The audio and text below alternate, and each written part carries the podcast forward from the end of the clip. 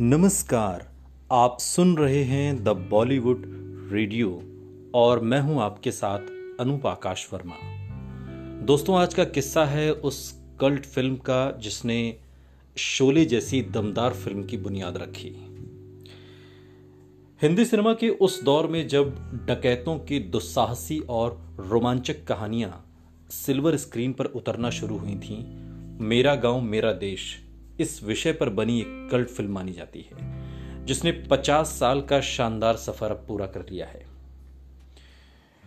राज खोसला की यह फ़िल्म 25 जून साल 1971 को रिलीज़ हुई थी। मेरा गाँव, मेरा देश में धर्मेंद्र, आशा पारेख और विनोद खन्ना मुख्य भूमिका में थे।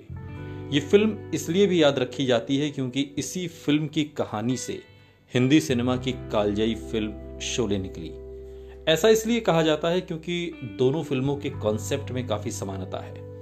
फ़िल्म के जानकार शोले को मेरा गाँव, मेरा देश के विषय के ही विस्तार के रूप में देखते हैं। मेरा गाँव, मेरा देश की कहानी एक शातिर मगर बहादुर चोर अजीत के इर्द गिर्द घूमती है, जिसे पूर्व फौजी हवलदार मेजर जसवंत सिंह एक चोरी के आरोप में गिरफ़्तार करवा देता है। जेल से छूटने पर जेलर की सलाह मानते हुए अजीत उसी फौजी के पास काम मांगने उसके गाँव जाता है। उसे वहाँ से पता चलता है कि उस इलाके में दुर्दांत डाकू जब्बार सिंह का आतंक फैला हुआ है। अजीत जब्बार को खत्म करने का बीड़ा उठाता है, जिसमें जसवंत सिंह उसकी मदद करता है और ट्रेन करता है।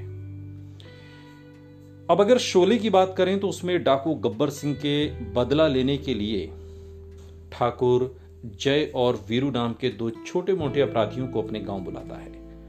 रमेश सिप्पी की शोले साल 1975 में रिलीज़ हुई थी और हिंदी सिनेमा की सबसे बड़ी सफल फ़िल्मों में से एक है। धर्मेंद्र ने मेरा गाँव, मेरा देश को याद करते हुए एक बार लिखा था कि 50 साल 50 लम्हे बनकर गुजर गए। इंस्टाग्राम पर यह पोस्ट है। मेरा गाँव, मेरा देश के 50 साल याद दिलाने के लिए शुक्रिया मेरे दोस्तों।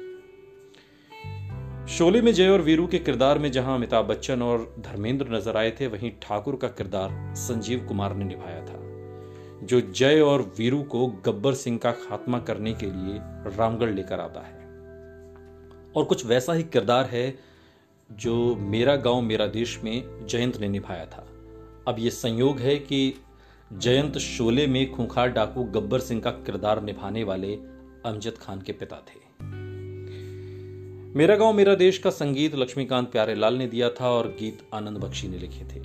फ़िल्म का संगीत हिट रहा था और आज भी इसके गीत लोकप्रिय हैं। अपनी प्रेम कहानियाँ कुछ कहता है, ये सावन मार दिया जाए। ये वो तमाम गीत हैं जो आज भी अगर सुनो तो ये गीत मदहोश कर देते हैं। सुनते रहिए।